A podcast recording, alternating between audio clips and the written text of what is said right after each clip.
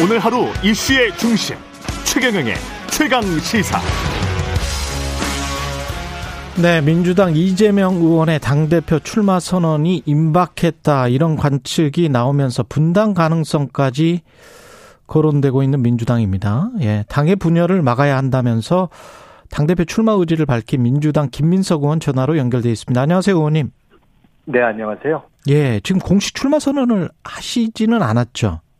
네, 출마 어, 의사가 있다 이렇게 SNS에 글을 쓴 게 한 그 그제 사흘 그렇죠. 전쯤 됩니다. 맞아요. 네. 예, 예. 그러면 공식 출마 선언은 언제 하세요? 그 7월 15일인가 17일 날에 전당대회 룰이 확정된다고 하더군요. 그래서 예. 그 전에 그 전대 룰이 확정되기 전쯤 하려고 합니다. 준비를 충분히 해서 아, 어차피 어, 흔히 이야기하는 뭐 어떤 식으로 뽑느냐 또는 누가 나오느냐 이런 음. 룰이나 어, 다른 후보의 문제는 본질적인 문제는 아니라고 보기 때문에 예. 제 생각이라든가 비전 이런 것들을 잘 정리해서 어, 전대 룰이 확정되기 전쯤에 공식 선언을 어, 하려고 생각하고 있습니다. 나오긴 나오시는 거고 어떤 네. 내용으로 지금 준비하고 계십니까? 어, 제가 가장 크게 생각하고 있는 문제는 지금 이제 스태그플레이션이 예고되고 있는 상황이죠. 그렇죠. 코로나 이후에 막 벗어날 참인데 더 혹독하고 고통스러울 어, 겨울이 뭐 장기 흉년이라고 할 수 있는 그런 상황이 지금 이제 다가오고 있는 것 아니겠습니까? 그것에 임박해서 국가가 어, 이른바 제 표현을 빈다면 민생 뉴딜 총력전을 해야 되는데 음. 그에 대한 내용 그리고 우리 민주당이 그간 여러 가지 어려움이 있었던 근본에는 시대에 대한 명확한 인식과 그에 대한 대응의 정립이 재정립이 필요하다고 봅니다. 예. 그래서 그런 어, 어떤 시대 그리고 사실 그 문제는 민주당뿐만 아니라 우리 사회 전체 정치권과 여야 전체가 갖고 있는 어려움이기 때문에 그에 대해서 제 나름대로 지난 한 20년 동안 정치를 떠나 있으면서 그리고 다시 복귀해서 한 2년 동안 지켜보고 생각하고 나름 정리한 것들을 중심으로 해서 음. 시대 정신 그리고 당면 과제 이런 것들을 중심으로 어 정리하려고 합니다. 물론 민주당이 화합해서 어 국가와 국민에게 잘 이렇게 일하고 봉사하고 그러면서 2년 후에 총선을 준비해야 한다. 그런 내용은 담겨야 되겠죠. 어떤 시대고 어떤 정치가 필요하다고 생각을 하십니까? 구체적으로? 글쎄요, 그, 가령 아까 제가 민생 뉴딜 또 스태그플레이션 말씀을 드렸는데, 예. 큰 시대는 저는 결국은 우리가 국내외적으로 제3세계적 인식을 갖고 있던 시대, 한 80년대, 7, 80년대, 90년대까지를 거쳤던 시대에서 이제는 명백하게 선도국가로 음. 또는 선진국형의 양극화 또 선진국형의 국제인식을 가져야 되는 이른바 K시대로의 변화가 있다고 봅니다. 그 예. 부분을 정리를 하는 것이 필요하겠고요. 예.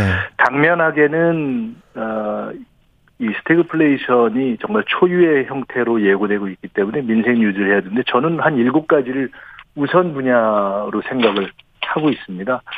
제가 4월에 이런 상황을 좀 보고 유류세 인하를 먼저 제기를 했었고 예. 또 최근에는 독일에서 하고 있는 월 1만 원 교통권 음, 한식인 예. 뭐 이런 것을 한국형으로 번, 이, 변형하자라는 제안을 했었는데 오늘은 지금 최근에 윤석열 정부에서 생각하고 있는 법인세는 조금 방향을 잘못 잡은 것이고 실제로는 이 대다수의 국민이 포함되어 있는 구간에 소득세 개편이 필요하다는 이야기를 하려고 합니다.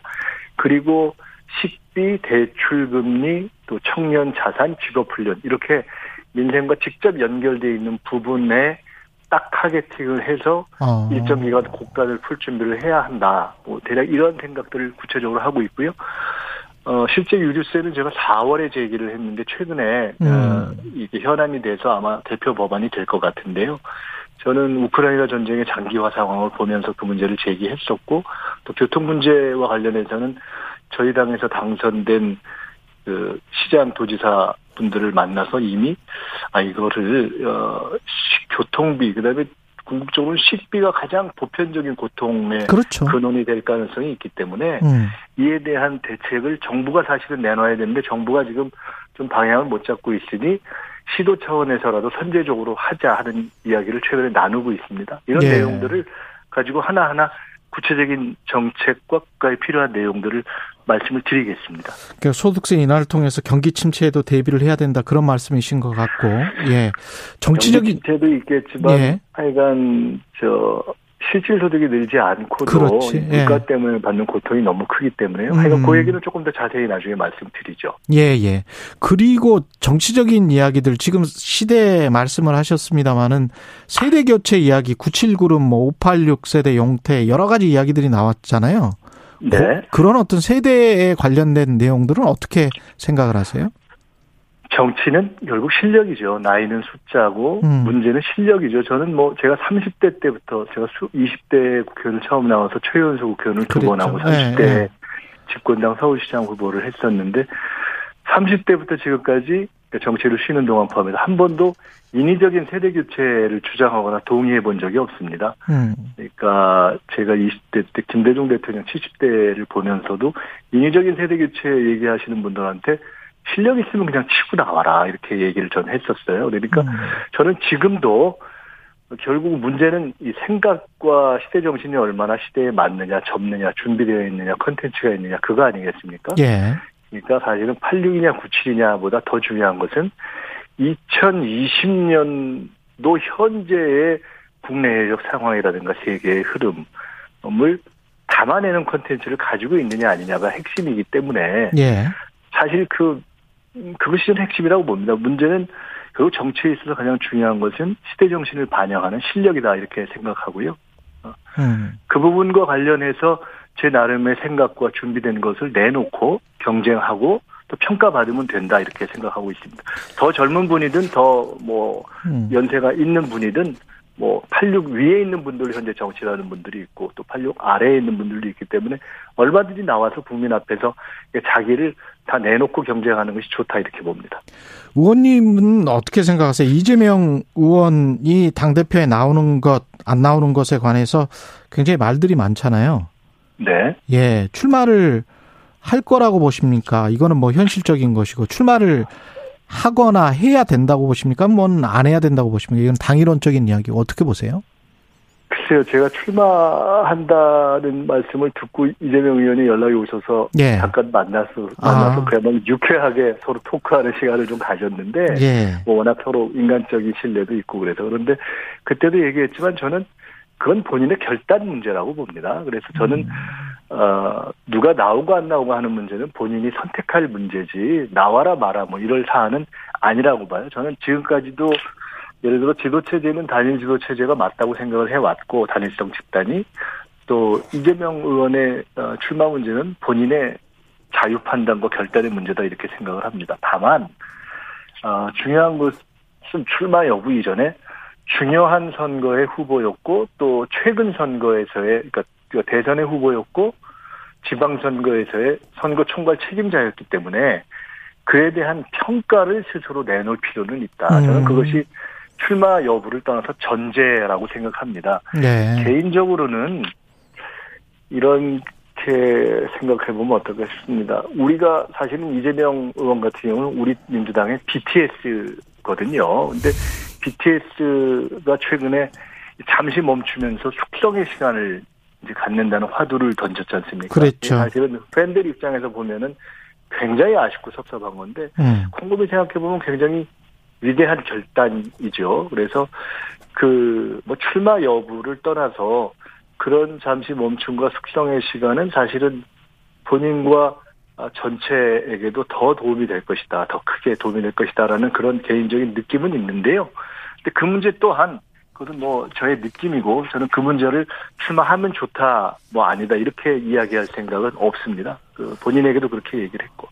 근데 전해철 의원이랄지 홍영표 의원 그리고 박영선 전 중소벤처기업부 장관도 이게 나오지 말아야 한다 이런 입장인 것 같아요. 그리고 또 그거를 이제 예. 또 그렇게 생각하시는 분들이 있고 음. 또 지금 최근에 무슨 97뭐 그룹의 어, 뭐, 뭐, 필요, 이렇게 말씀하시는 가운데서도 97이 해야 되니, 이렇게 안 나왔으면 좋겠다, 다들. 음. 그런데 저는 사실 뭐 그런 접근에 그렇게 동의하지는 않습니다. 그러니까, 예를 들어, 어, 누구든 가령 이번에 어떤 뭐 책임을 지고 그것이 이러이렇게 해서 문제가 있었으면 내가 이러이렇게 극복하겠다라고 이야기해서 그걸 인정받고 평가받을 수도 있는 것이고요. 예. 그리고 또 그런 평가에 기초해서 또 잠시 이번은 멈추는 것이 좋겠다. 다음 기회를 더 준비하는 것이 좋겠다. 이럴 수도 있는 것이기 때문에 그 문제는 그야말로 정치인 개인의 결단의 문제고 그 결단을 하는 모습 또 그 결단의 전제인 평가를 내놓는 것이 평가되는 거죠. 그 또한 평가의 대상이죠. 그래서 다만 저는 이재명 의원께 말씀드린다면 어 제가 의원 워크숍에서도 얘기했는데 저는 제 스스로 나는 이러이러한 점이 문제였다고 스스로 생각한다라고 음. 이야기를 했거든요. 그래서 예. 당의 대표를 지낸 분이든 대선 후보를 지낸 분이든 그냥 포괄적인 아접 식이 아니라 이러이러한 점이 문제가 있었고 이러이러한 점을 이렇게 극복하겠다라는 음. 평가를 내놓는 것은 국민에 대한 이 예이다. 기본적인 도리, 도리다 이렇게 봅니다. 분당의 가능성도 있습니까? 혹시 이재명 의원이 출마를 하게 되면?